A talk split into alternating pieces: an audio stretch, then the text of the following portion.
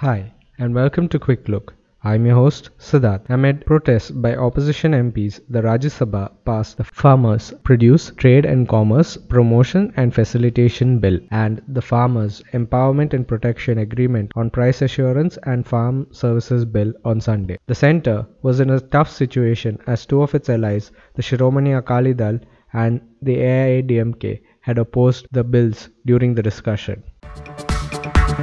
In other news, the daily COVID nineteen cases in India stood at ninety-eight thousand eight hundred fifty-five in the last twenty-four hours, with the total number of confirmed cases so far going beyond fifty-four lakhs. This includes forty-three lakh three thousand forty-three discharged or recovered patients. The total number include eighty-six thousand seven hundred fifty-two deaths in the country due to the pandemic till date. The current case fatality ratio remains at one point six percent. Nearly sixty percent of the active cases in India are from Maharashtra, Karnataka, Andhra Pradesh, Uttar Pradesh and Tamil Nadu. Thank you, and until next time, this is Sadat signing off.